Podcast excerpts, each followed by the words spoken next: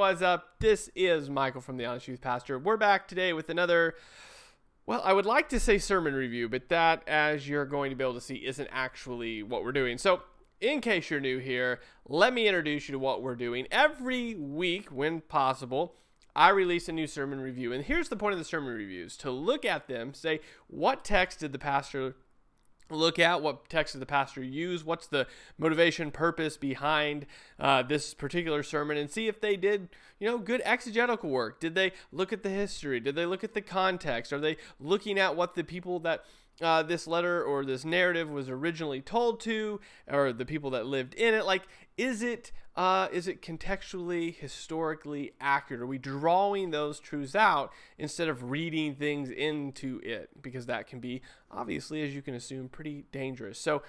Uh, that's what we normally do. We normally look at it for educational teaching purposes to say, hey, what are the red flags? Uh, what are the good things here? What can we learn from it? Would we suggest uh, that you maybe, uh, you know, watch more of this person's uh, sermons kind of as a supplement to your weekly teaching that you would get from your church, your own church. Um, that's what we normally do. And today we're going to do part of that. We're going to use this video, uh, this, I'm going to call it a sermon because that's what he calls it. Um, we're going to be looking at this sermon and we're going to be doing some of the similar things. Um, there's no real text used, so we can't say, did he look at it uh, historically, exegetically correct? Uh, but we are going to use this as a teaching and training like we would with the other sermon reviews. And by teaching and training, this is what I mean.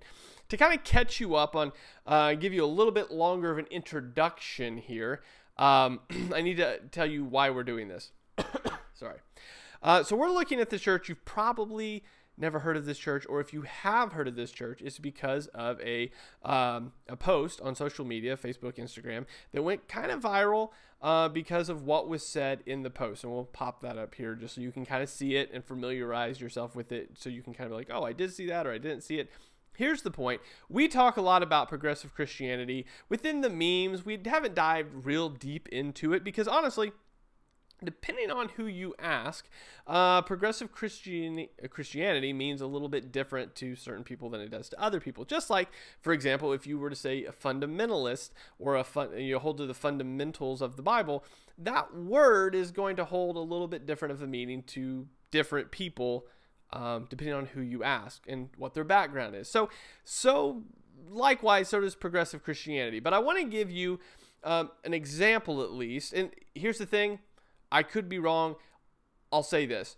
As far as the progressive Christian churches, self given title, like I'm not saying that's what they are. They're declaring that. That's what they're saying. Um, one of those is GracePointe. I've looked at a couple others. Um, this is the type of message that you would typically get. Now, again, some of them are going to use some Bible uh, at some point or another as sort of a jumping off point. Uh, the ones I've listened to, it's always a jumping off point into sort of a moral story or what we can get about justice from it or what we can get about humanity from it or what we can know about. Um, they like to use the words divine or spirit. Um, so uh, a lot of the times, if the Bible is used, it's kind of used that nature. Now, that's not the case in this particular sermon. I'm just saying, in general, progressive Christian churches normally do that sort of thing. Now, what this pastor is doing today, I believe his name is Josh. We're going to see it here in a minute. Josh is answering the question of what is progressive Christianity. Now, I say this um, so that it's kind of clear. Josh is not the figurehead spokesman of or anything like that of progressive Christianity, but he does lead a church, pastor a church, whatever you want to call it, um, that is de- like they declare that they are a progressive Christian church. So this should give us a really good baseline, if nothing else, of what progressive Christianity is and what progressive Christians believe. Now, as we go through this, I am going to try not to interrupt this a ton. This is actually my second time trying to record this. The first time, for whatever reason, the audio did not work. I've tested it; it worked last time. I'm really hoping it works this time. Um, because it takes a long time to do these. I'm sorry, that was a long, awkward pause. My brain was trying to catch up. So we're looking at this. This is week five of him going through a bunch of the different things that they're talking about in regards to progressive Christianity. That was a long enough introduction, I think. Also, just so we're all clear, Uh, let me make sure this is, uh, yeah, playback speed is going to be 1.5. All the sermon reviews playback to 1.5 because this particular uh, talk, sermon, um, is about 30 to 45 minutes. I can't really remember because the whole service is in this video and the whole service is an hour and 12. Um, but I speed them up to uh, one and a half speed so we can kind of get through this a little bit quicker. I am going to try not to interrupt a ton. It's going to be hard. The first time I recorded this, I interrupted a ton. And I'm just going to say, hey, it was really good that that didn't work because I don't know if it was really, I think it was more counterproductive than it was helpful. So I'm going to let him say a lot of what he says and then kind of come in and say, hey, that that is the view of the progressive church. So how would we answer that? What would be the rebuttal to that? Because I'll be honest with you, I don't know if you've had these conversations. I'm running into more and more people that would uh, classify themselves or define themselves as progressive Christians. And there's a few pretty classic pillars, tenets, whatever you want to call them, that um, that they hold up as why they are within the progressive Christian movement, church, structure, right? So, anyway, all that being said, let's get into this very interesting. Um, oh, this is very interesting. Let's go. Good morning, GracePointe, or good afternoon, good evening, wherever you are in the world, whichever one of those is appropriate. We are so glad you're here, especially if you're joining us for the first time. We're officially in the month of February, and February is Black History Month. And here at GracePointe, we're going to honor and observe that theme throughout this month. Uh, you're going to be hearing songs, poems, spoken word, and more from Black artists who are part of our GracePointe family or are friends of the GracePointe community. And, and creating this space to hear these voices isn't just something we're committed to this month, it's something we're committed to moving forward. Uh, as we continue to move forward as a community that's becoming more and more increasingly beautiful and diverse in so many ways. So um, we're really excited about this month and really, really uh, excited about where we're going moving forward. Um, today we're going to continue our series around the question, what is progressive Christianity? Um, before we jump into that, I want to remind you that on March 14th, so a month from next week, um, I'm going to be responding to your questions. So it could be questions about uh, something I said in a sermon or something I didn't say in a sermon. It could be questions about something um, that, that hasn't even been touched in any of the sermons. So feel free to, to reach out. Uh, you can email me at josh at gracepointe.net. Gracepoint has E on the end. Send your questions, uh, your curiosities, and all those sorts of things. I'm looking forward to seeing what's on your mind. I'm looking forward to responding to those uh, on March 14th. But okay, so here's the thing, real quick. Um, you can't see it, but if you go to this video, which by the way, hey, if you want to watch this video without my commentary, link is in the description to go do that. Um, I forgot to mention that at the beginning, but the reason I mentioned that is because when I first watched this video five days ago, it had, I think, roughly 300 views. Because of the post I showed you at the beginning of this video and kind of the circulation of it, quite a few people um, have come over to watch apparently a few of these sermons. I'm sure their web traffic is pretty high because nothing gets you traffic like viral post. Um, but it's currently at uh, 1,047 at the time of the recording of this video. Um, so a lot of people have kind of made their way over here in a matter of a couple days. I don't know if that's normal traffic. I would say it's probably not, but um, anyway, just heads up on that. Um, one thing I would say is I'm interested in this the video that he's going to put out as far as answering the questions that are emailed in because I think um, if there is any question by the time we get to the end of this sermon of what does he believe on this, uh, because to be frank, there just spoiler alert for you, there's not a lot of um, affirmation in the sense of like I believe this, like affirm like affirmatively like cold cold hard no questions asked I believe this. Um, there's not a lot of that, so I'm interested to see how he addresses that in this sermon that he's going to put together as far as answering questions. Secondly, I don't think I need to say this, but let's I just want to say it just so that you hear it from my mouth. I would very much discourage you from emailing him. Um, not because, you know, your questions wouldn't be valid, but because I think he's probably are getting already getting a ton of emails. And I can tell you when you get bombarded with messages, because that happens quite often in the DMs, um, it's really hard to keep up. Uh, and it's really frustrating to answer the same thing over and over again, especially if you're if it's people that just hate your viewpoint and that's literally the only reason they're messaging you just to tell you that you're a heretic and you're dumb. So don't do that. That's not productive. It's not helpful. Um, he's getting plenty of emails. Just let that be that. So let's keep going. But today, I want to continue our series by exploring the relationship of the Bible to progressive Christianity. Um, I think we should acknowledge that, that for many progressive Christians, we often have an awkward, even tense relationship with the Bible. We no longer see it as a divinely dictated book that fell out of the sky. We'll have more on that in a little bit. Um, and we can actually, as we read it, we can see that there are some texts that are really just problematic, texts that in which God is depicted as, as orchestrating multiple genocides Right? The Bible has been weaponized in dehumanizing ways and used to support slavery, segregation, misogyny, homophobia, and to trivialize the danger of climate change that it poses to our shared existence. Um, actually, on social media a couple weeks ago, I ran across this picture we're going to put up, and it was shared by a friend of mine. Thankfully, this friend was sharing it as like, I can't believe this exists. But it was this picture of the, the Bible. You can tell it's a Bible, but it's in the shape of a gun that's being shot. And it, it talks about the Bible as a weapon. Now, some of that language is drawn from interpretations of the Bible, right? Um, uh, it talks about the sword of, you know, the sword of the Spirit or something like that. That people assume the Bible is now this weapon to be wielded against those who disagree. The, the reality is, the Bible plays, with all of that being true, the Bible has been used in lots of lots of terrible ways. The Bible also plays and has played a really crucial role in the formation of what we call the Christian tradition. So knowing that that's the case, that, that where we are today has come has come through generations of people who've been reading and interpreting and responding to the Bible. What do we do with the Bible as progressive Christians? Now, okay, so he's about to get into it, but beforehand.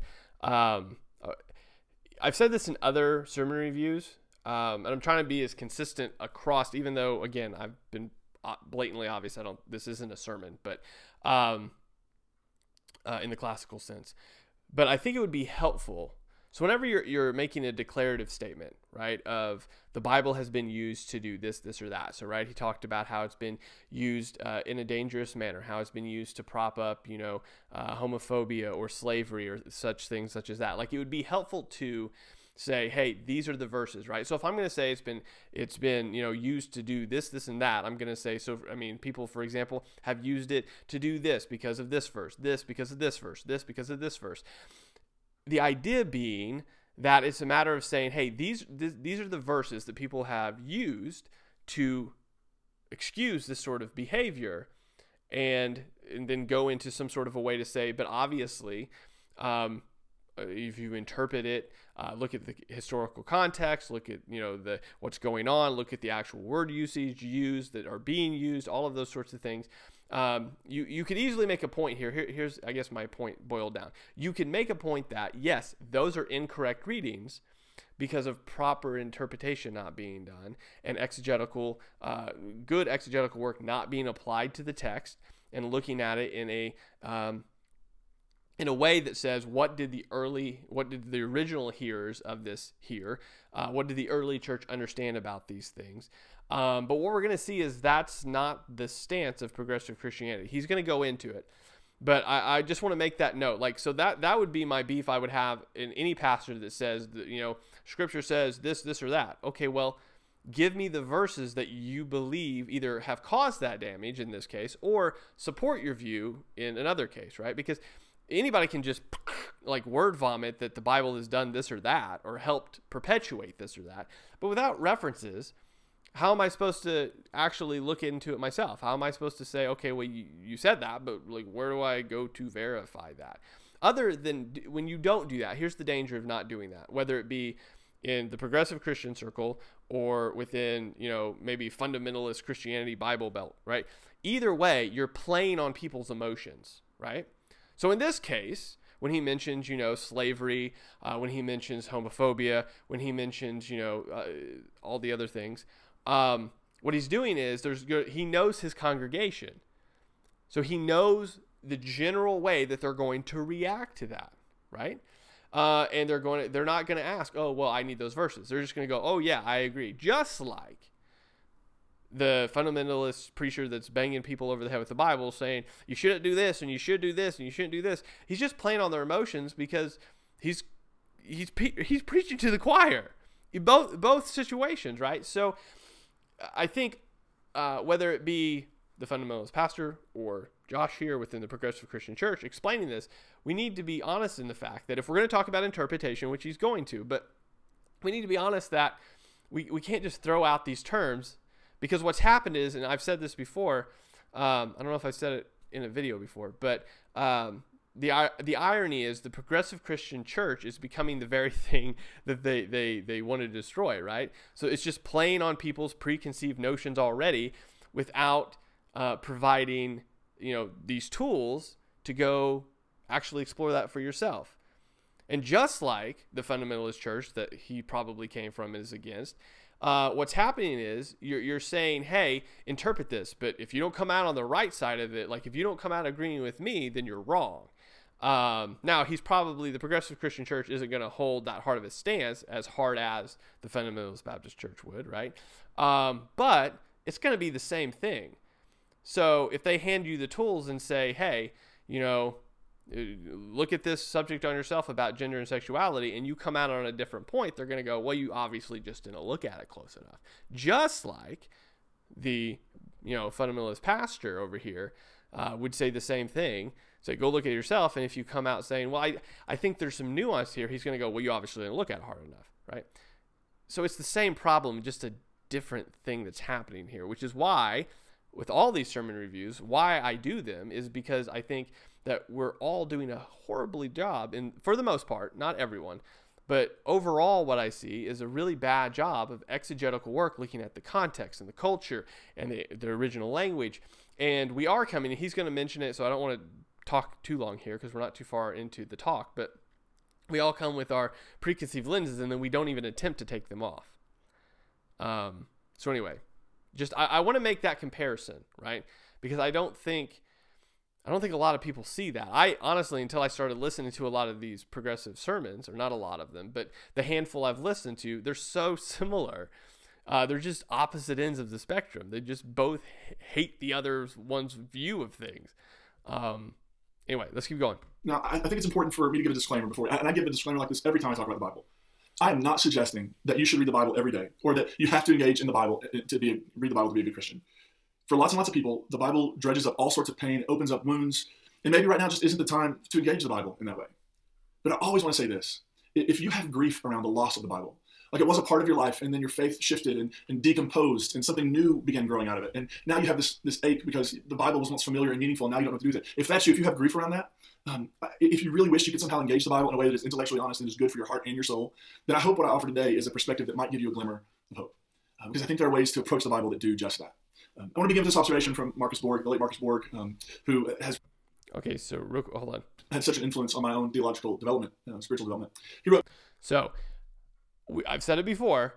Okay, um, for for for better or worse, who who you get your theology from initially will dictate a ton of what you believe, like how you see things, right? So Marcus Borg, in case you don't know, is part of the Jesus Seminar. Um, he w- he grew up in the Christian church. Then he became an agnostic, almost an atheist. Had a very spiritualized experience. Um, really led him into spiritualism. Uh, if you listen to any of his talks, a lot of them he talks about this the, the spirit or the divine. Um, basically, he uses uh, the framework of Christianity because that's what's familiar, and then use, says that this is one way to get to the divine, being God. Um, honestly, Marcus Borg, along with a couple other people, uh, a handful of other people, Jesus Seminar people, basically, um, are kind of the founding, uh, unintentional. I don't think they would they would have claimed it, but they're the unintentional founders, basically, of the progressive Christian movement as far as what kind of moved that forward a lot. If you hear most of the time, if you hear an interview from a, uh, an openly progressive Christian pastor, what you're going to hear is that they they got a ton of their theology from Marcus Borg, just like Josh said he did. Like it's they read a lot of Borg. Um, so all that to say, like it's important to know who you're reading, and like what they believe and where they're coming from. Um, not to to talk too long here, but me and Josh, I don't know his age, but I would say we're pretty similar in age. Uh, I'm 37. Um, so it's one of those things where uh, we were probably both in college about the same time. Uh, probably going through a lot of the same cultural experiences at the same time. You know, the whole Rob Bells, Mark Driscoll's, those sorts of that whole time in in life. Um, and we just came out on opposite ends of the spectrum, probably because who we decided to to read and listen to, right? Um, so just all that to say, that's going that is going. I can't I can't emphasize enough that that is going to affect a ton of your early thinking about theology. So you need to be careful about who you listen to. Um, because that'll that'll drive a ton. It really will. I, I'm, anyway. Keep going. He wrote this: conflict about how to see and read the Bible is the single greatest issue dividing Christians. Conflict about how to see and read the Bible is the single greatest issue dividing Christians. And in my experience, I think he's exactly right. I mean, if we just think about the 30 plus thousand different Christian denominations that exist in the world, my hunch is that it's a pretty safe bet that most, many, if not most, exist because of disagreements about what the Bible is and how it should be interpreted. right? Understandings and interpretations of the Bible have launched genocides, and they've also spurred selfless humanitarian efforts. It's been used to defend slavery. It's also been, uh, it also has inspired the work of abolitionists. It's propped up patriarchy and led others to embrace egalitarianism. The list goes on and on and on. The truth is, we can probably find a verse in the Bible to justify just about anything and everything, and that has been all too uh, tragically evident and apparent throughout history. And it doesn't have to be anything. You can just go to social media and see. You'll see that many of the religious arguments that break out on social media, and even the political arguments that break out on social media, ultimately come down to different ways of reading, understanding, interpreting the Bible. Now, before we go any further, I have to confess something. If you know me at all, this is not going to be a shock to you. But I'm going to say it out loud anyway. Here goes. I love the Bible. I really love it. I love it so much. It has shaped my imagination since I was old enough to have one. So when I what I'm going to do today, some people may interpret what I'm going to share today as being like I'm somehow anti the Bible. I'm not anti the Bible. I love the Bible. And when I offer context to the Bible, or when I offer a critique of something in the Bible, a, a passage or story, or when I seek to reimagine, reframe, and reinterpret a text, I do not. So a couple things because I want I want you to catch that: reimagine, reframe, reinterpret. Those are the three things that you'll hear a lot of progressive Christian pastors talk about reframe, reimagine, reinterpret, right? The idea is that the, the, the tradition you were handed simply cannot be right. Like there's parts of it that are right, but it, it just it can't be right because there's too much in it that they find conflict in. At the beginning, for example, when he opened up uh, his, his, sermon talk here, he talked about there's parts that uh, make God look like he, he orchestrated genocides, and they just they cannot reconcile that in their in their minds. And we will have to do a video on that. He'll mention, for example, there's uh, uh, some verses he says that just they contradict each other. We'll have to do a video eventually on that as well because I think that would be a really beneficial one. But um, they just can't reconcile some things, even with the rich tradition of of of of, of um, you know uh, early church fathers, of writings that we have, of catechisms and creeds. They just I, I, honestly here's the thing. I'm at a, lo- a loss for understanding that um, because that's that's not how my brain like my brain works in the sense of uh, wanting to question things and wanting to pursue the answers for those things and wanting to go after those things. But where me and josh here would disconnect is that um, there's there's such a a wealth of information that's been passed down that that's faithfully like we have we can show that it's been faithfully passed down that I, I, I honestly there's just a disconnect i cannot fathom um, this idea that like you know I can love the Bible but not believe in the Bible, right? Because that there's a difference there. It's like I can love a book, like I can just absolutely love a book. Uh, I'm not much of a reader, but uh, I did read uh, the the book. I don't know if you've heard of it, The Martian, uh, or yeah, and then they turned it into a movie where he's trapped on Mars. I think it's The Martian. I don't know, uh, but he's trapped on Mars all by himself. Mark Wahlberg, right, is his name. I don't know. I'm butchering this whole thing, but the point is, here's the thing. I, I really enjoyed the book. And then when I saw the movie, I was incredibly disappointed because there was so much difference in the movie versus the book. The book was so rich and great. And when they got the movie, I was like, ah, what are you doing? That's a good example of saying, hey, I really like that book. I was I, I talked about that book with my wife for like a week and a half. Just I was like, oh, this was so well written. Da da da da. Here's the point. I can like it, but I'm not gonna be like I'm gonna get like all my authority from that book. Like it's helpful. I, like it's it's really well written. The character development is great. Like there's there's really good uh, arcs of development. Like it's great, but I'm not gonna keep my authority from it. And this is what you're gonna see, kind of Josh unpack here. He really loves the Bible, like you would love a really good book, but there's not any authority or weight to it right? And I need you to kind of see that. Now, I, I hope I'm not putting words in his mouth here. I've watched this sermon five times. that that's the best I can get from it. That he really does genuinely love the Bible in the sense that it's like he likes the book a lot, and he's been in the book a lot, but he doesn't believe it. If that makes sense. Let's keep going. Do not do so as an enemy. I do so as someone who loves and values the Bible deeply. I, I don't always take it literally, but I always take it seriously. And I think that um, so I, come not as an enemy of the text. I come as a friend, as someone who loves the Bible, but also as someone who recognizes the way the Bible, I think, has been misused and weaponized and misinterpreted uh, in ways that have really not opened wide the gates of inclusion and embrace, but have shut down those gates for so many people. Uh, I, I, don't think it has to be that way. I, I do. I firmly, fully acknowledge that the Bible has issues. Most of those issues are grounded, I think, in our expectations the expectations that we bring to the Bible that the Bible isn't intended to bear or even capable of bearing. I think we do that. I think that we come to the Bible with a set of expectations of what it is and what it can do, and a set of expectations about what our relationship to it actually looks like. And the Bible just wasn't ever intended or capable of holding up those expectations. And I think part of it has been that like we want to give authority to a text, right? We don't say the Bible has authority, but if we give all the authority to a text, it almost makes us feel like it absolves us of our responsibility to continue the work our ancestors who created these stories and poems were doing, which is Okay, so he's going to continue on with that, but I want to touch on the point that he's got there at the bottom of the screen, which is that we uh, we bring expectations to the Bible that it just isn't intended to bear or even capable of bearing. Now, here's the thing. This and he's going to dive into this a little bit more in a different point, but this is the you know us bringing an expectation to it that it's not intended to bear. Um, he, he's kind of vague on this in the sense that what those expectations are um, whether it be like it's supposed to tell us like every facet of how to live life.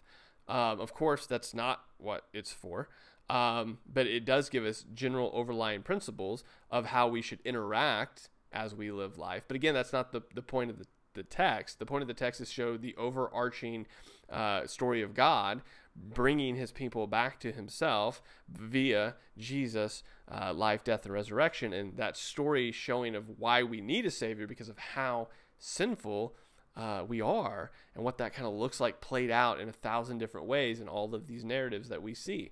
Um, so it's an interesting concept, but I, I again, it's one of those things where it, the Bible is able to bear and capable of bearing a lot of the expectations that we put on it in, in a general sense, right? Can it tell us the meaning of life? Yes.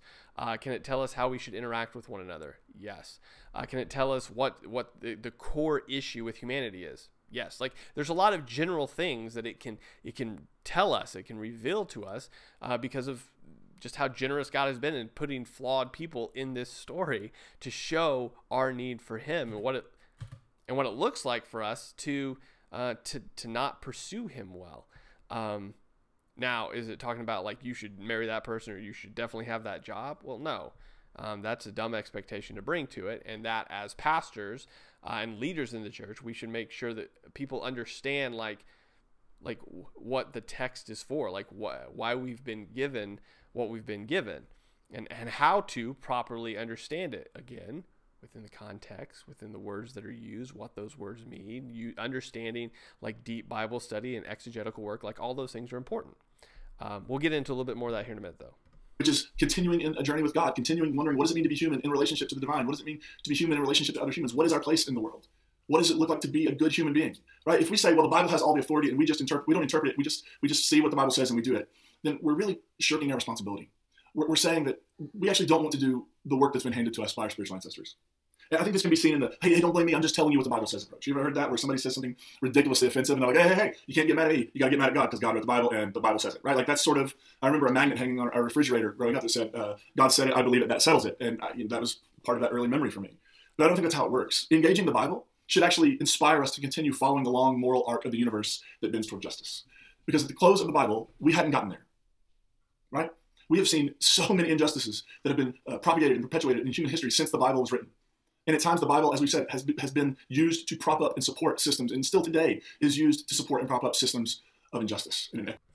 Okay, so one, I would love examples. I, I think we there's this assumption that he has that like there's going to be a, like those examples that pop up in people's minds, which is fine. That's great. That means you know your audience, but you're on the internet and anybody can view this, such as this what we're doing right now. So examples are helpful, right? So we can say, do we agree with you or do we not agree with you? Uh, and then here's the general consensus. Uh, yeah, we all, like Christians, agree that bad things have happened throughout time. Bad things have continued to happen throughout time from the very beginning to all the way through the Old Testament, all the way through the New Testament, all the way up through the can- canonization of the Word, all the way after that. Like, yeah.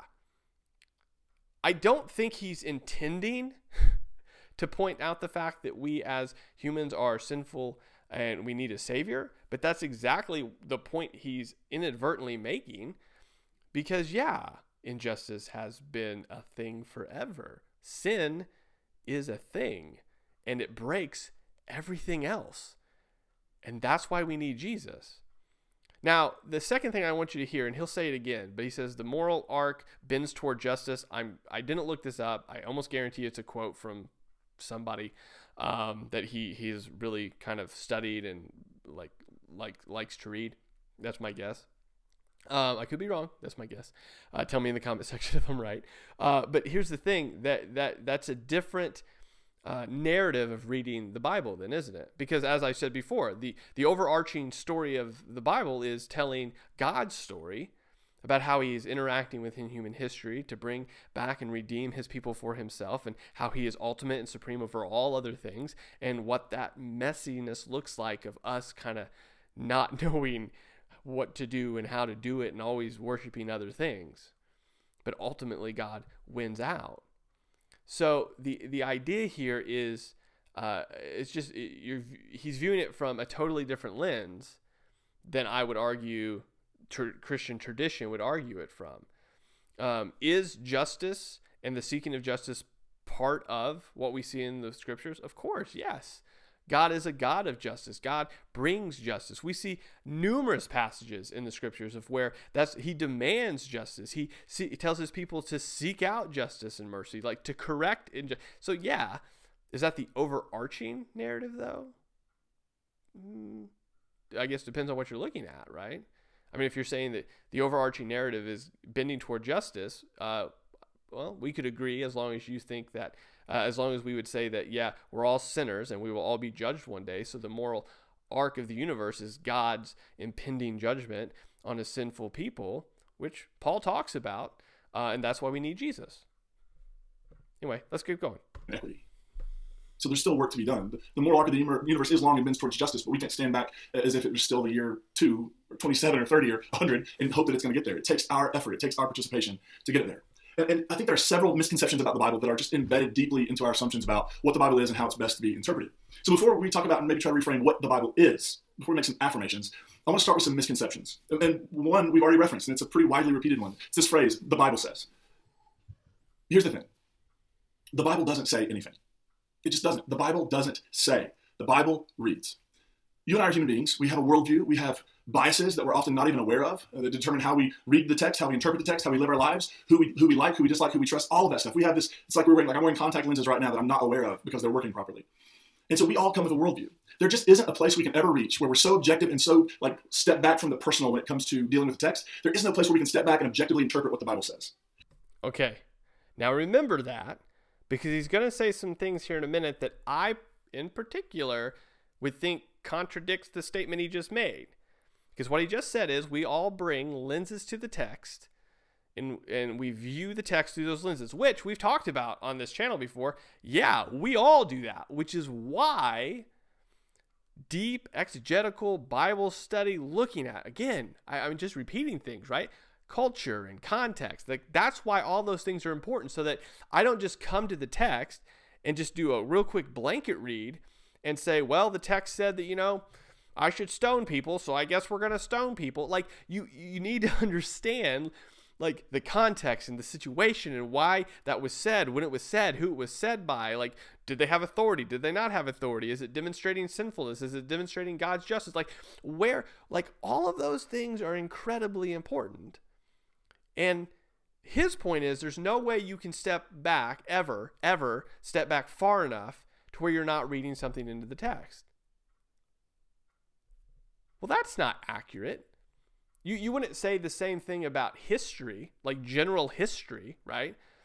If you're looking at, for example, I don't know, um, the, the Babylonians, right? If you're looking at a Babylonian text and you have, I don't know, in Assyrian, well, Syrian's Babylonian. If you're looking at a Babylonian text and a, a text you find of somebody that, you know, they conquered, right? And you compare those two, you can say, okay, well, you're not you're just reading those to see okay what were the accounts here what was the account here what can we work out of what actually happened that day of this particular battle a long time ago you're not going to come to those things and say well i guess we just can't know because we're bringing too much of our knowledge to it that's just it's disingenuous so yeah, we can we can look at a text knowing the cultural context and the words that are used in that particular uh, time and place and what was going on historically around the time that that narrative or that event happened. And we can get a really good idea about what was going on and what was being said and why it was being said and how it was being said and all of the things, right? We can figure that out. But what, he, what I just want you to hear what he said. You can rewind it if you want there's no way you can step far enough back that you're that you're not misinterpreting the text somehow. Okay, let's keep going. And I, I live with this, I'm trying to live with this awareness that I, specifically me, a white, straight, cisgender, male Christian in America, that I bring all sorts of stuff with me to the text that I'm not aware of. All sorts of assumptions. Because the Bible, for example, wasn't written by somebody who was living uh, and doing well in the most powerful empire the world had ever known. It was written by people who were being oppressed and mistreated by the, at that time, the largest empire the world had ever known. And so when I come to the Bible, I have a lot of work to do on the front end to begin to even become remotely aware of what might actually be happening in a text. That's how that to say the Bible. That's just that's basic hermeneutics. I mean that yeah. That's all I say. Like if if a congregation doesn't know that, then there's a lot of work that you gotta do as far as helping them understand that. Now, I'm not saying there aren't some congregations that don't understand that and need to be taught. Great. Um, I would say that the leadership that's been there is uh, completely failed at their job. Um, but yeah, like I would say a majority of people understand that. Of course, we bring something to the text. Of course, we've got to step back a minute to to take our bias out of the picture. Yeah. The Bible is not self-interpreting. We have to interpret it.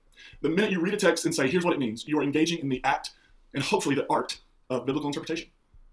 And so, so we, we just need to be aware that this claim saying, "Well, I'm just saying what the Bible says," is actually a way of trying to limit and shut down honest questions and engagement with the Bible. When somebody says that, well, the Bible, I'm just telling you what the Bible says, they're ultimately trying to shut down questions and curiosity. And I think they're probably doing that because maybe they're afraid that if they think about it too long, they're going to have some questions and curiosities that pop up for them as well. So the Bible.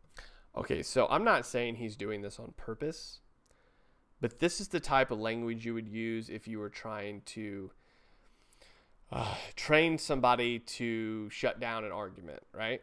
So the idea here is he's basically set up a scenario that says if anybody comes to you guys and says, "Hey, I'm just telling you what the Bible says," uh, there's two assumptions that he's just laid out. That one, they probably haven't asked those questions, and if they did, they'd probably be where you're at. They just they're dumb and they've not asked questions. Um, that was the first assumption, and the second one is that like you know you can't rely on Scripture to interpret Scripture here. Um, that that's I mean when Jesus and the apostles and Paul and you know other New Testament writers reference Old Testament stuff, you can't rely on the fact that they knew what they were talking about. I mean, I, I he didn't say that directly, right? So maybe that's not what he's saying, but that sounds what it's saying is that um, you can't you can't uh, the Bible isn't to be interpreted uh, isn't self-interpreting, right? It sounds to me like he's saying that Scripture doesn't interpret Scripture which I would say is the the most genuine way to back yourself away to where you can actually see what it's saying because it's referencing other places in scripture. That seems like it would be near impossible to read anything into it because it's I don't know. Let's keep going. The Bible doesn't say, the Bible reads. We make it say. Uh, another misconception the Bible just isn't a science book. It just isn't a science book. One of the central debates people have had forever about the Bible focuses on the first few chapters of Genesis. Um, was the world really created in six days, making it 6,000 or so years old? There's a big boat in Kentucky that wants to tell you that's the truth. Do we have to reject scientific discoveries that point to a much older Earth, to the, the evolution of human beings from other hominin species of millions of years ago? The truth is, the Bible just is not a reliable source for scientific understanding about how we got here and how the natural world works. For example, we're going to put up a picture. If you were to create an image based on Genesis chapter 1 and the creation story in Genesis chapter 1, this is what it would look like you would have the earth on pillars, you would have sort of the, the sky, and you'd have heaven above it. The sky has doors or windows through which the rain comes. There's this place called Sheol, which is not like an afterlife. It's just the abode of the dead. So they're not active or doing anything. They just when you die, you go to Sheol. Um, and, and, so it's it's a very sort of uh, ancient cosmology. It's a cosmology we don't embrace today. Because- okay, so time out real quick. So let's just grab the Bible real quick, or the Bible, and let's go to Genesis chapter one. If you have your Bibles, turn with me to Genesis chapter one. Because Josh's claim here is that by reading Genesis 1, you would get that picture. Now, Genesis chapter 1 doesn't mention Sheol. You do have that in other places, for example. Um, and there is a very uh, poetic picture. In fact, uh, we don't have time for this, unfortunately, but go read Genesis 1. Here's the point there are, um, there are things that obviously need to be understood about the Bible, as I said five minutes ago. The idea is you have to understand uh, different genres of literature within the Bible poetic, uh, for example, narrative, for example, right? Um, figurative language, poetry, poetry, but sometimes that's not contained just within a particular genre. It's used within maybe another genre, right? The idea is you have to understand what you're reading and the intent the author is trying to get across by using the words that they're using. Now, I'm not saying that answers every question as far as what he's talking about as far as ancient cosmology. But the idea here is that some of the things that he's referencing, the earth on pillars, for example, uh, windows in heaven for the rain, for example, are things that are used in poetic literature. Now, it would be uh, easier if he had referenced the actual verses so that we could, you know, actually go and find out ourselves whether that's you know what kind of genre of literature it is. He all he references is Genesis chapter one, which does not mention all of the things that he's mentioning in this picture here. Go read it yourself. Um, the idea uh, is that uh, he, he's previously told us that we need to take our lenses off uh, and, and understand that we bring things to the text, but then he ignores here that um, that you know there's different genres of literature within the Bible. He just told us that there's no way that we can step back far enough to understand Scripture at all, but we definitely can't understand Scripture this way, right? It's just it, it, it's confusing. I'm not trying. I'm not saying he's being intellectually disingenuous because he's a smart guy. I'm sure he's a smart guy. He probably went to seminary. Probably reads a lot of books. Uh, he probably knows Greek, probably Hebrew, right? So I'm not saying he's dumb. He's far more intel- educated. He's far more educated than I am. That's why it's a little concerning here that he's not even mentioning different genres of literature when he's saying that, well, this is what we get. Look at the picture. These people are stupid. Um, it's just, I don't find this incredibly helpful because it is saying, hey, as progressive Christians, we believe this, while at the same time, demonizing the other side. Now, I'm not saying you can't criticize the other side. Sure, go for it. I criticize. I'm I am currently criticizing progressive Christianity. But the idea here is that be be honest about it. I think I am. If I'm not being honest about honest about it, please comment. I would love. I mean, maybe I'm just not seeing something right. Um, but the idea here is that at least if we're going to be critical of something, then we're honest about it. So when we bring up a picture and say, hey, this is what Genesis 1 paints, that's not entirely true. There's certain things in this picture that Genesis doesn't paint, or certain word pictures, such as the earth on pillars, that isn't mentioned there specifically, but it's mentioned other places in different genres of literature.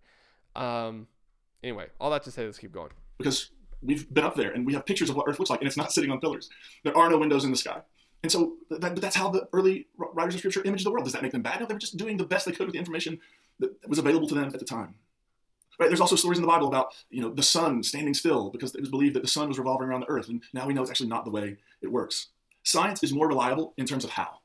I think science can do a good job of getting at least the closest of anything else to telling us how we got here. But the Bible and uh, our faith tradition are more equipped to speak to why and what now. Right? Science, science can bring us into the how. What the area of faith and what, what area of the Bible I think is trying to get at is okay, we, we're here.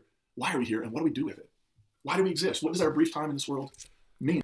One thing, real quick, I do want to point out before he moves on from this point. He didn't state it outright. But what he alluded to strongly is that progressive Christianity believes in evolution, does not believe in a little literal six day creation. Um, it does not believe in much of the imagery used in the Old Testament to describe um, creation or what that looks like or how the earth is held up uh, or how we were made and what that means. Um, I'm not saying he's he doesn't believe in the imago dei, you know, the, the value and worth we have as individuals because we're made in the image of God, but he would have a hard time explaining that via the path of evolution. So I would be interested to hear his view on the Imago Dei. Maybe he covers that question when he does his sermon later. Um, but I just want you to see, like, he brushed over them, but he alluded to that, at least personally, is what he believes as a pastor. If not, uh, he's definitely teaching in that manner to the rest of his congregation within this progressive Christian church. So I'm not saying all progressive Christians hold to that, though I would say that they definitely lean that way if that's not what they are. For you, that may not be a big deal. For me, that's a huge deal. Okay, but let's keep going. And, and what do we do? These are the questions the Bible's trying to get to. Uh, another thing, uh, misconception: the Bible just isn't an answer book or a rule book or an instruction book. Um, the Bible does not contain basic instructions before leaving Earth. That's not what the point of the Bible is. Um, the Bible isn't like, and I don't know if this is still how it is today, but um, when I was a, a, kid in elementary school in the 80s, we would always, like the teacher would leave the room for something, and we would go up and get the teacher's edition and flip to the back and, and get the answers. Right? The Bible doesn't have, it isn't an answer book. It doesn't give us, often, actually, I think good readings of the Bible should leave us with more questions than they ever do answers. And so the Bible ultimately isn't trying to give us answers. It's trying to inspire us. It's trying to point us in a direction. It's trying to bring up some curiosity and some questions. But when we use the Bible just as sort of a rule book, it, really just becomes um, legalistic, and it actually can hurt people. Because the point of the Bible actually, it's not rules. The, the point of the Bible, I think, is it's trying to call us into a more full, generous, and compassionate humanity. He thinks that the Bible is supposed to be calling us, inspiring us into a more generous, compassionate humanity. He thinks. He's not entirely sure, but he thinks. Um, basically, the Bible for progressive Christians, as Josh sees it, is that the Bible is meant to make you ask a bunch of questions to your questions and give you no answers. Which really makes it completely unhelpful. Like, it's helpful in the sense that it inspires your curiosity and apparently inspires you to be a better human, even though you never get the answer to what that looks like because you just keep getting asked questions, but you assume things. I'm, I'm assuming that you eventually assume certain things and then you act on that. That's my guess. Um, but the Bible, according to Josh's version of progressive Christianity, is that um, you will never get any answers from it at all. Ever. It doesn't tell you how you got here, according to Josh. It also doesn't tell you any answers about what you're supposed to do here, other than apparently inspiring you to be a better human being. Do you kind of see where this maybe I'm having some sort of logical disconnect with the way he thinks, but these words aren't lining up. Um, if you can't ever step back far enough, like he said before, if you can't ever step back far enough to actually read the text without having your lenses on it, how are you ever supposed to assume that the the the questions you're asking that are then inspiring more questions, or at best inspiring you to be a good human, is an accurate reading of the text if you can't understand what the text originally said because you can't ever step back far enough because you're bringing so much to the text. Like I don't get it. Anyways, keep going. So the Bible isn't a rule book, answer book, instruction book. The Bible also isn't the Word of God. Now, I know this is probably the most challenging point for those of us who have been told again and again and again and again the Bible is, is God's Word. The problem is the Bible does not claim to be that. Um, the Word of God, in the way it's often translated through, especially in the Hebrew Scriptures, the Word of the Lord in the Bible is actually used in the writings of the prophets to describe the message and passion that the prophets were bringing into the world. And so often a prophetic call story, when, when they sort of get commissioned to carry out work of a prophet, they have this moment where the word of the Lord came to so-and-so. What does that mean? Does that mean that like an Amazon drone flew up and dropped off a package they opened up there's a scroll and they're supposed to read the, this Bible to people? No, the word of the Lord was more, it was more charismatic. It was more something, it was the fire trapped in the bones. And it was often calling an unjust people to do justice, um, to, to live compassionately and to care about those around them who were on the receiving end of all the injustices of society. Okay, so he's going to keep going, but I'll forget these points if I don't touch them right now. One, I don't know of anybody that says, "Hey, the Bible says that it it it, it itself is the word of God." Now there is there's references, right? So Timothy, when Paul writes to Timothy, he says all Scripture is God breathed, right? He's referring specifically in the context, he's referring back to the scriptures um, that they would have referenced, which is the, the, the Torah and the Mosaic Law and all of the things, the prophets uh, that Jesus said, all of these things talk about me. So these are the things that Paul's referencing uh, specifically in that context. Now, uh, later on, and here's the thing I know that he knows this, but he doesn't mention it as far as how the canon was put together, uh, why certain books were put in there, um, all of it's incredibly interesting. We cover part of it in our video uh, about um, uh, Christian living, uh, but we just touch on it. We don't really dive too much into it. But the entire thing is incredibly um, just amazing about how things, uh, these councils uh, came together. They discussed, they prayed, they they went over to, to see, you know, what what what lined up with the teachings that they knew to be true, what didn't line up, so they didn't include those things. Like it's all just this amazing story of God's graciousness to give us His word, so we can understand uh, who He is. But all that being said, um, nobody I know says that. Uh, well, the Bible says it's the Bible. Duh. Um, there's a lot of ways that we we can uh, say that we know that these these texts are accurate as far as the manuscripts going back uh, and having uh, really early manuscripts and seeing that we have uh, lots of different copies of them so we can trust the reliability. All that to say um, uh, we, we can trust in the scriptures. The other point he makes here is that uh, he, he references the prophets and the word of the Lord coming to them and what that looked like and just being dropped out of the sky. And of course, again, hopefully your congregation, hopefully you know that that's not how it worked. Um, it's not like the, the Bible that we have was dropped out of the sky, which is something he alludes to some people actually believing. I'm not saying that that's not the case. I'm just saying that by and large, I would say that they are the minority of minorities that actually believe the Bible was dropped out of the sky. Um, again, there's some leadership issues there in that church if that's what they believe. Um, but nobody, nobody I have ever talked to believes that. Secondly, he's talking about how the prophet's job was to declare, you know, they needed to do justice and take care of the marginalized and the poor and the thing. Yeah, that was part of the the message of the the the um, the prophets. Uh, the other message of the prophets um, that we are conveniently ignoring here is them calling the people back to worshiping the Lord because they had worshipped other uh, other gods. Um, they had been adulterous in their covenant to the Lord, and over and over again, um, God calls them back. Um, sometimes gently, sometimes He calls them back by letting other evil nations conquer them and take them off to exile. Like that happens. We're conveniently ignoring that that is the message of the prophet sometimes. Um, it's not just about justice and injustice, it's about calling the people back to God um, because they've been very adulterous uh, in their worship. But again, we're conveniently ignoring that. So, again, this is what I'm talking about. If you're going to critique something, fine. Please ask questions, but don't leave out the parts you don't agree with. It's just not helpful. It was a way of talking about the, the source of inspiration, the source of the inspiration of the message they were bringing. So in that sense, the Bible does contain some of God's word in the sense that it contains these stories of prophets who believe they're inspired to share. He, I would wager, does not believe they were inspired because he, the way he just worded that, they believe they were inspired. These messages. Um, and in the New Testament, the point actually is not uh, is that word is always seeking to become flesh. That's the beautiful image John gives us in John one, where the word became flesh and moved into the neighborhood right? This idea that the word is always trying to be embodied. And so the Bible just. You see how he conveniently connected Jesus being the word and the word trying to be embodied?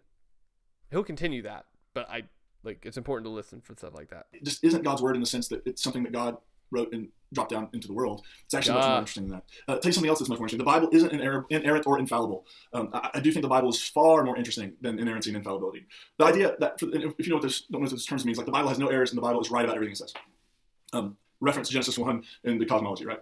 Um, the idea that for the Bible to have any sort of authoritative role for Christians, that it has to be this perfect, perfect, pristine thing that has no errors, really misses the point. Actually, part of what I find inspiring about the Bible is that it records different views. And it shows the communities that produce these texts were willing to wrestle, grow, and learn all of the time. I'll give you an example. If you go to some of the various books called wisdom literature, like Proverbs, Ecclesiastes, or Job, um, what you'll find out is that they are trying to make sense of why things happen like they do. Why do bad things happen? Why do, why do we suffer? And here's the, here's the interesting part. They don't agree on the answer. I think that's a beautiful thing. There is a space. There's space to grapple with big questions. And for me, seeing our ancestors do that, in, in, essentially in some of their writings in real time, uh, it reminds us that actually this is what an alive and vibrant faith does. It doesn't just sit back on yesterday's interpretations because what if we've been given better information? What if we know something else about how the world works? What if we learn a new thing about what it means to be human?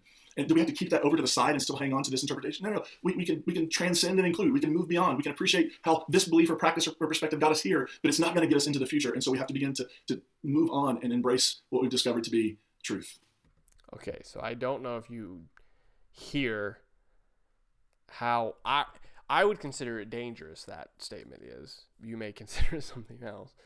Um, two things though. One, um, his assumption seems to be that there is a large subset set of people that are outside of progressive Christianity that simply just believe what they're handed and they don't test it. Now, to be fair, that does happen a lot, which I think is why there is such a large community of people either moving to progressive Christianity or moving to deconstruction because to be fair, they they were handed traditions, and then in many cases, unfortunately, were told believe that to believe it. I mean, that's just that's just the cold hard truth. This is where I would I would say, as the church, we do need we we don't need to be surprised that there's so many people deconstructing or moving to other religions, um, because why would they not? When you told them they can't question the things, when you don't give them the tools to be able to do that, um, whenever you don't give them the opportunity to to even ask the most basic questions, um, yeah, they're they're gonna go somewhere else. So in that point, uh, I would agree to a point that there are some people that were handed a tradition and just that were told not to do anything with it. Um, I would say by and large that's not the case, but depending on you know the denomination you grew up in, depending on the part of the country you grew up in, that is a possibility. I would say that the reaction to that shouldn't be you know just deconstruction or moving on to a spirituality or the divine. Like there's a way to to process through that um, in, a way that's helpful. I believe it would be helpful.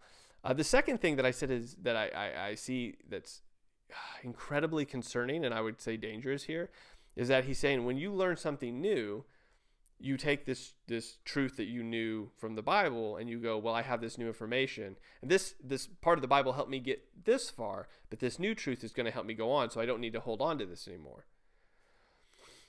The reason that that's so dangerous, or I, the reason I'm just going to say it's dangerous. The reason it's dangerous is because one, it shows that your idea of what is true and what can be known about life isn't found in Scripture. It's found in just I guess whoever you trust the most, right? I mean, who handed you this new truth, right? Maybe it's science, maybe it's your best friend, maybe it's some other random dude on the internet, right? I mean, who knows? Um, there's nothing to test it against. Obviously, you're not testing it against Scripture because you said this is now superior to Scripture and you're getting rid of Scripture. The point is that uh, you're moving on, and this trajectory is is kept moving on. He mentions this a few more times in the sermon where we have to keep moving forward where does that end? Like, where are the guardrails there? Like, where, where, where, what's the basis that we test that, we, we test that new truth against? Because if it's new truth, or we learn something new about humanity, okay, like, where did that come from? So does that mean in, in 10 years, um, there's going to be pastors that are like marrying people to, I, I know you're going to say this is extreme, but just bear with me here. Does that mean that you're going to have people that are like, hey, I really love my horse and I would like to marry my horse? Now, I know you're, you're like, well, that's dumb. That's, of course, you're bringing a straw man argument out. Hey, uh, 10 years ago, nobody thought you would be making up words and putting pronouns to describe yourself. Nobody thought that. And here we are right? That's a whole different discussion, but I'm just saying don't there were people saying that 10 years ago that were called crazy and now they were right. So who knows what 10 years leads if you're always saying that, hey, we're going to get rid of this because we found something else that's new and we're going to move forward. I'm just saying that statements here that are so broad and vague are are dangerous and at best unhelpful. There's a space to do that in the Bible. And actually a vibrant and alive faith will do that. So, what can we say affirmatively about the Bible? Well, first, I would say this: uh, we can say that the Bible is the product of two communities. Um, the, the early or the Jewish community and the early Christian community. Those are the two communities that produced the Bible, and they produced it over time. So, uh, unlike what I believed as a kid, and I really did just as like a you know eight year old, this is, was my imagination about where the Bible came from. The Bible did miraculously fall out of the sky, leather bound with gilded edges, into King James because that's what Jesus read, uh, with our name embossed on the front. Good Lord, parents, if if if you have not explained, um, the the most basic ideas of the Bible. Look, your eight year old is probably not going to be able to sit still long enough or care uh, of how the, the history of how scripture was canonized. Okay. They probably don't care. But you need to at least explain to them that it wasn't like one day God was like, here's the Bible, and then dropped it. Uh, like, they may not be interested in all the detail, but you need to be able to communicate that. Okay? Okay? Like, please? Because what happens, apparently, is that if you don't explain that, and I'm not saying this sarcastically, because I've known a lot of people that are in the same place Josh is in. I'm sorry, Josh, I didn't mean to pause your face on that face, buddy. Uh, but um, there's a lot of people that aren't explained those things. So when the very easy questions come, they don't know how to answer them because no one ever told them. So then they're susceptible to a whole bunch of different answers because they they don't they don't know. No one ever explained it to them. Anyway, keep going. Um, it was a product of two ancient communities who wrote down their stories and their poems and they wrote letters, never knowing at the time, for most of them, that their writings would ever be part of anything called sacred scripture. The Bible has a context. It is grounded in a time and place. It's grounded in a people who were very much people of their time and place. They weren't living or writing in a vacuum. Their writing was inspired by their own context, by the context of what was happening in the larger world around them. Mean, if you go to the Hebrew Bible, what you're going to find is people writing under the context of threat. Be it the Assyrians or the Persians or the Babylonians, like any of those people, any of those empires were a constant threat to their life and well-being, and they're writing their stories and poems and letters under that threat. In the New Testament, they're writing it under the oppression. Again, in some cases that's true, but he's in completely sweeping over the fact that there's different genres of literature in the Old Testament. I mean, he's focusing in specifically on the the the texts and narratives that were written under oppression, and that's all he's talking about. Um, which just shows his lenses, right? I mean, that's that's all he's mentioned this entire time when referencing the Old Testament, with the exception of Genesis. Um, that's how he's described the Old Testament. Oppression of the Roman Empire. And at times during the New Testament, Roman emperors who would just be as happy to use uh, uh, Christians in the arena or um, as torches in their garden to light up their nighttime parties, right? You have these, these early Christians who are writing, and they're in a very, very different context than uh, you know, I can even begin to get my head around.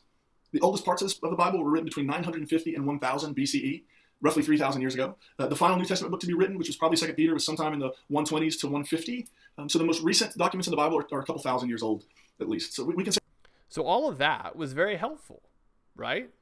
That that is what you should tell your congregation as far as of how the Bible is put together. Um, with well, with the exception of only focusing on the oppressiveness of when it was writing, because obviously there's lots of different literature, lots of different contexts that happens. Um, but by and large, that was helpful. That you should know that. You should know as far as context and culture and when things were written, and that that is very helpful for us. You can say that this this thing we call the Bible was produced by these two communities.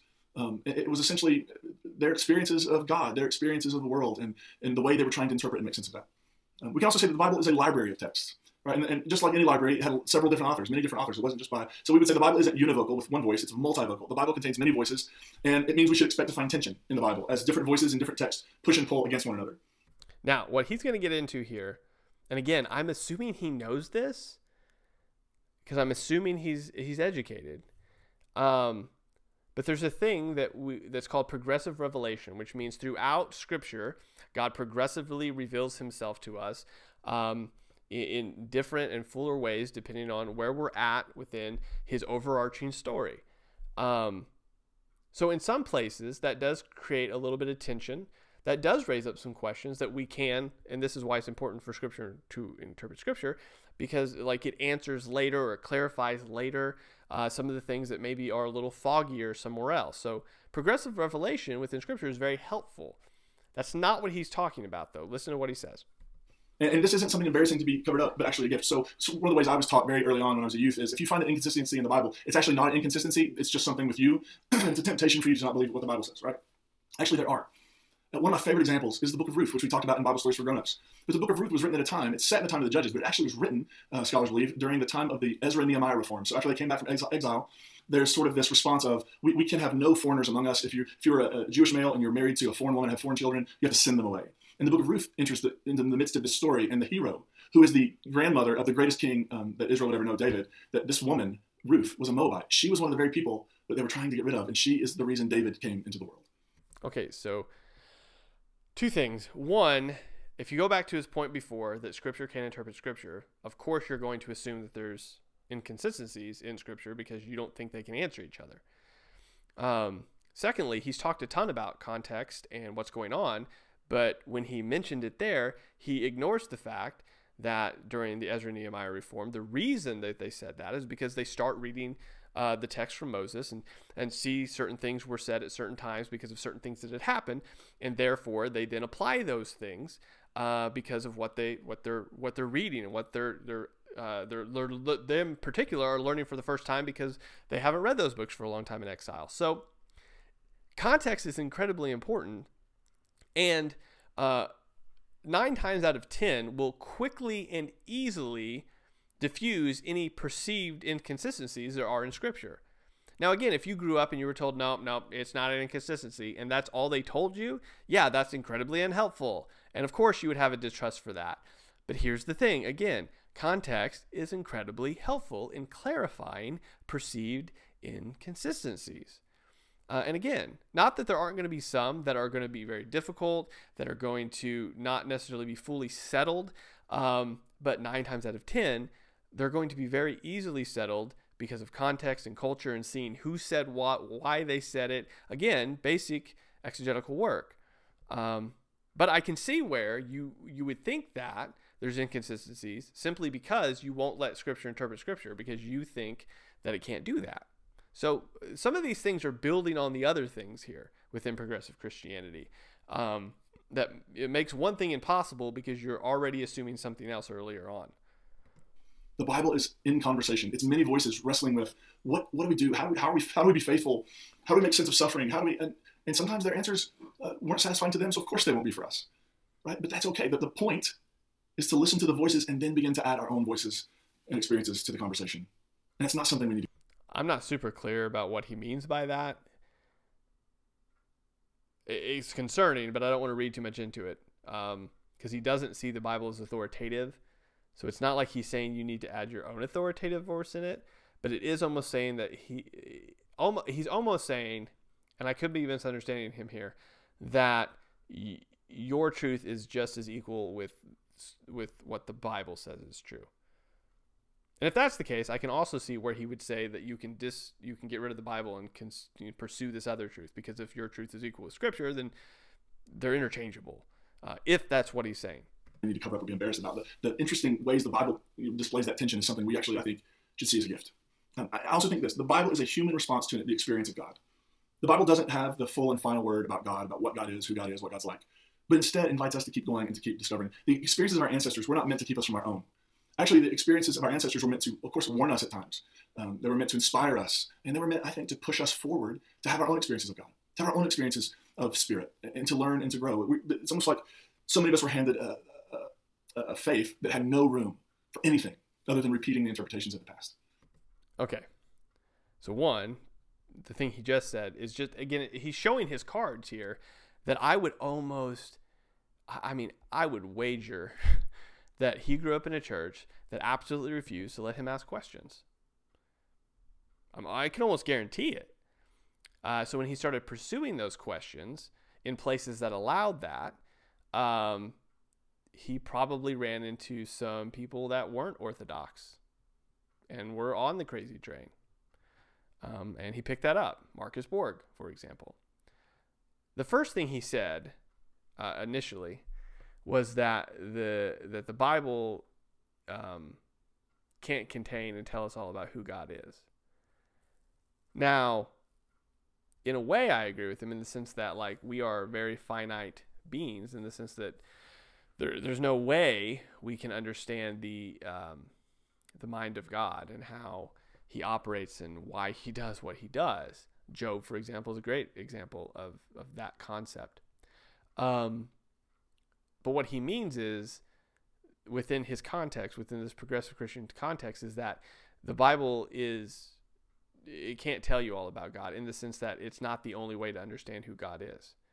Now, you wouldn't know this unless you went to their website, so this isn't something that obviously he's saying here, but they believe, this church believes, that Christianity is one of many frameworks uh, in which to get to the divine or the spirit um, Jesus being um, not God, uh, but as much as uh, like a, a, highly spiritualized individual in touch with his inner self, um, was basically how they described it in one of their videos. Um, I'm sure I'm wording that wrong, but that's essentially the gist of it. Um, now, again, I'm not saying all progressive Christians hold to that, um, but this particular church that declares himself to be progressive Christian does. So we're using them as the baseline here. Um, let's keep going. In reality, faith is something so much more. I think it's the next point. I think the Bible is living and dynamic. The Bible doesn't always represent the highest or best way. Right? There are some things in the Bible that if you were to just stop and say this is the best perspective, then we would be, and unfortunately, lots of people do this, but we would end up um, supporting all sorts of dehumanizing, unhelpful, catastrophic perspectives. Uh, and, and so this idea that the Bible says everything that needs to be said in the best and fullest way, it's just not true. But I think the Bible does show us the movement. I think the Bible does show us the direction of the arc. Because even in some of the worst texts in the Bible, they actually show small, maybe not all, but in many, they actually show a small incremental movement forward. Not what we would say, gosh, I wish they would have moved like massively forward, but for them in their time and place, an incremental move forward. I think we're experiencing that in our own time and place. Uh, I've got some comments after this and what he said, so I want to stop here and talk about this one specifically. This is what happens, like this point of view is what happens when it's the logical conclusion to what he said before. Okay, so if you don't see the Bible as an authoritative book, if you don't see it as God's gift to us, God's word of how to um, pursue Him, what that looks like, um, how we are to live, the change that happens inside of us. Um, if you if you see it as a history book that you love, granted, but a history book nonetheless, you're to come to the conclusion that um, it's to fall short in certain areas. You just are. You're, you're going to say that there's things in there that you don't agree with and you can't understand because you're reading as a history book. You're not reading it as God's uh, uh overarching story of humanity and Himself. Like you're not you're not reading it that way so you're you're coming at it at a way that and th- i think this is the biggest chasm between progressive christianity and what i would consider orthodox christianity or traditional christianity in the sense that um, orthodox christianity says that this is a divinely inspired book um, uh, whereas progressive christianity would say it's a bunch of guys that tried to do their best within their context to understand who god was but primarily it's history. So, whenever somebody from an Orthodox Christian perspective is arguing or discussing with somebody from a progressive Christian context, we have to understand that you, you're talking two different languages. Like these are not the same things. These are two entirely different languages that are simply tied together with the term Christian, but that does not mean the same thing. And you need to understand that.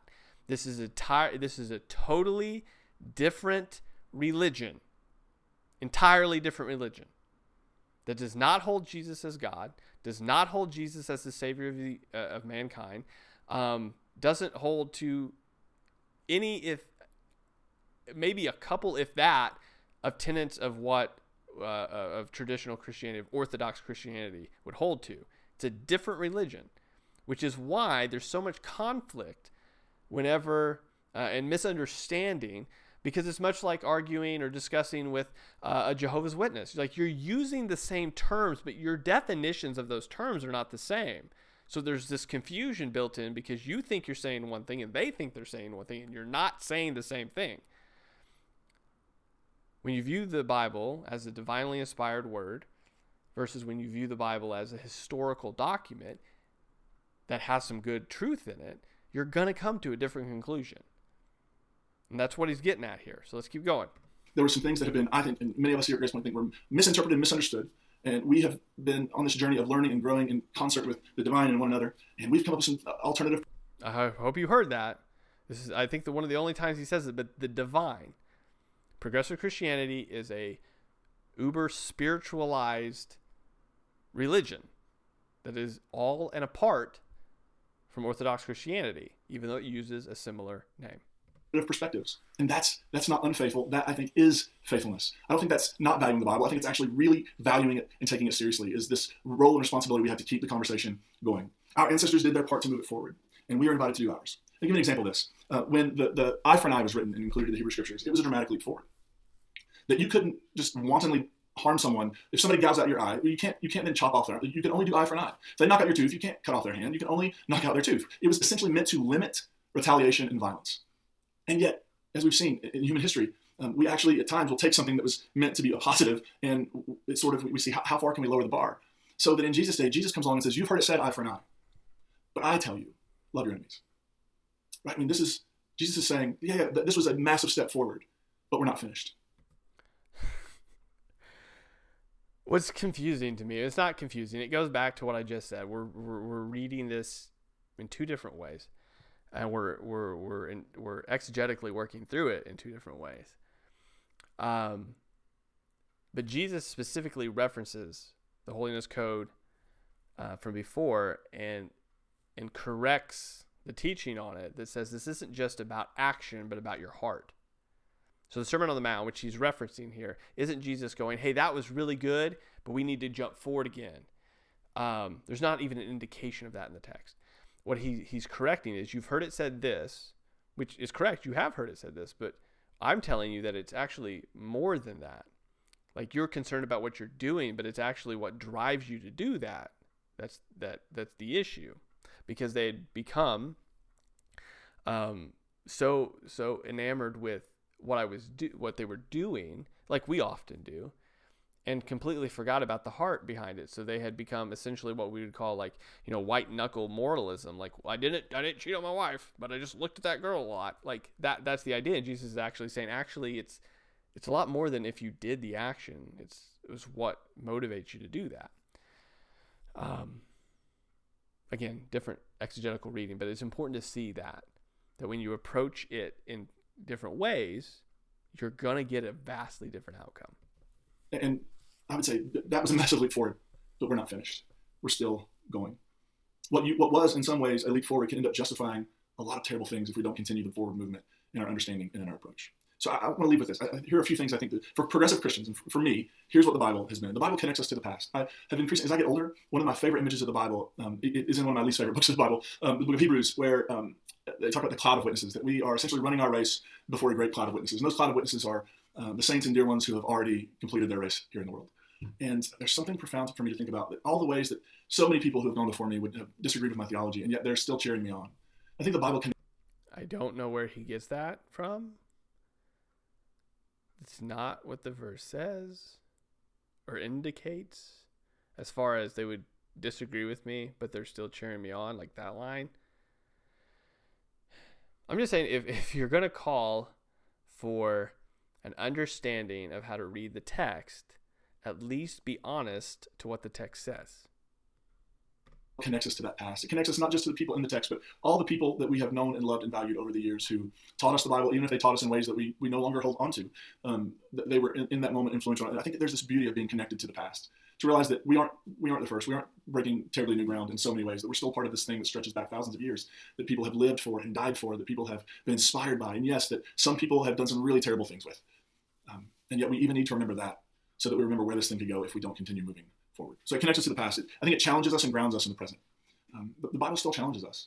Uh, it, so some of these texts, which we, we want to say, gosh, everything in the Bible so good, actually some of these texts in the Bible are still challenging today. I mean, this whole idea in the Hebrew Bible of Jubilee, which was which was meant to make sure that this whole gap between the rich and the poor didn't keep going and going, and that people would lose their ability to, to farm their family land because of debt, and that would just keep going for generations. Like every 50 years, no, no, every 50th year, we're to have a Jubilee. We're to start the thing over from scratch. I mean, that was, that's a progressive idea, and one that scholars say actually was, has never been implemented in the world. So it's interesting, and this is just a quick call out. Um, it seems like we're just going to pick and choose what is good and what is not good from the text. Now again, I want you to I want you to see that that this isn't him just arbitrarily doing this. The way you approach scripture will dictate what you take from scripture. So if you approach scripture as a historical book that you love, you are going to pick and choose certain things. So you'll pick Jubilee because that's a good concept that you like you won't pick other things that you don't like. But there are things in the Bible, even in the oldest parts of the Bible, there are things that still challenge us, things we would resist and push back against, not because they're barbaric, but because they ask too much of us, more than we're willing to give. And so I think the Bible is a way of uh, engaging with the past, being, being connected to the past, but also being challenged and grounded in the present. And I think the Bible can help point the way to the future for us. In that it shows us the arc. It shows us that there's still more work to be done that there are still there's still more equity to be uh, created. There's still more spaces at the table that need to be made. There's so much work to be done.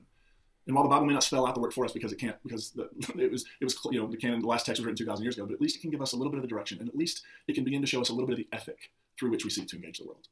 I mean, ultimately, if if we take the Bible seriously, take Jesus seriously, that and, and, Paul seriously, the greatest possible uh, gift we can give the world is love. And if we allow love to guide and th- this is the different. Well, let me let me let him finish. Us in our engagement with the Bible and in our interpretation of the Bible, then I think Scripture can actually be helpful to us as we begin to forge a new path um, into the world to do all the good we can in all the ways we can, and to leave the world better than we found it. Okay, so here's the thing. I've said it before. Well, actually, I said it in this video here that I think what you find is when you have a discussion with somebody that has an opposite view than you, that that is that that uses the same words, it's confusing. Because you're saying something and you think they should understand, and they don't get it because they're defining that word differently. For Josh specifically here, and we're just again we're going to say this is progressive Christianity because that's what he's defining here. The Bible, according to progressive Christianity, uh, gives us a general consensus of the moral arc of the universe bending toward justice, and therefore that is the sole thing we focus on through what he just said here the love we see projected uh, and taught by Jesus and Paul. Now, just before that, he, he blatantly picked something he does like from the Old Testament while saying there's some things that are barbaric that he wouldn't pick. So progressive Christianity does not hold that the Bible is uh, the Word of God. Um, I think he used some pretty bad strawman arguments to point that out, but that is what it is. But I, I, what I want you to see from this video, what I hope you see from this video, is that um, Orthodox Christianity and progressive Christianity, this at least this facet of progressive Christianity, are two different things. I'll leave the link to their website in the description, and you can go check it out yourself.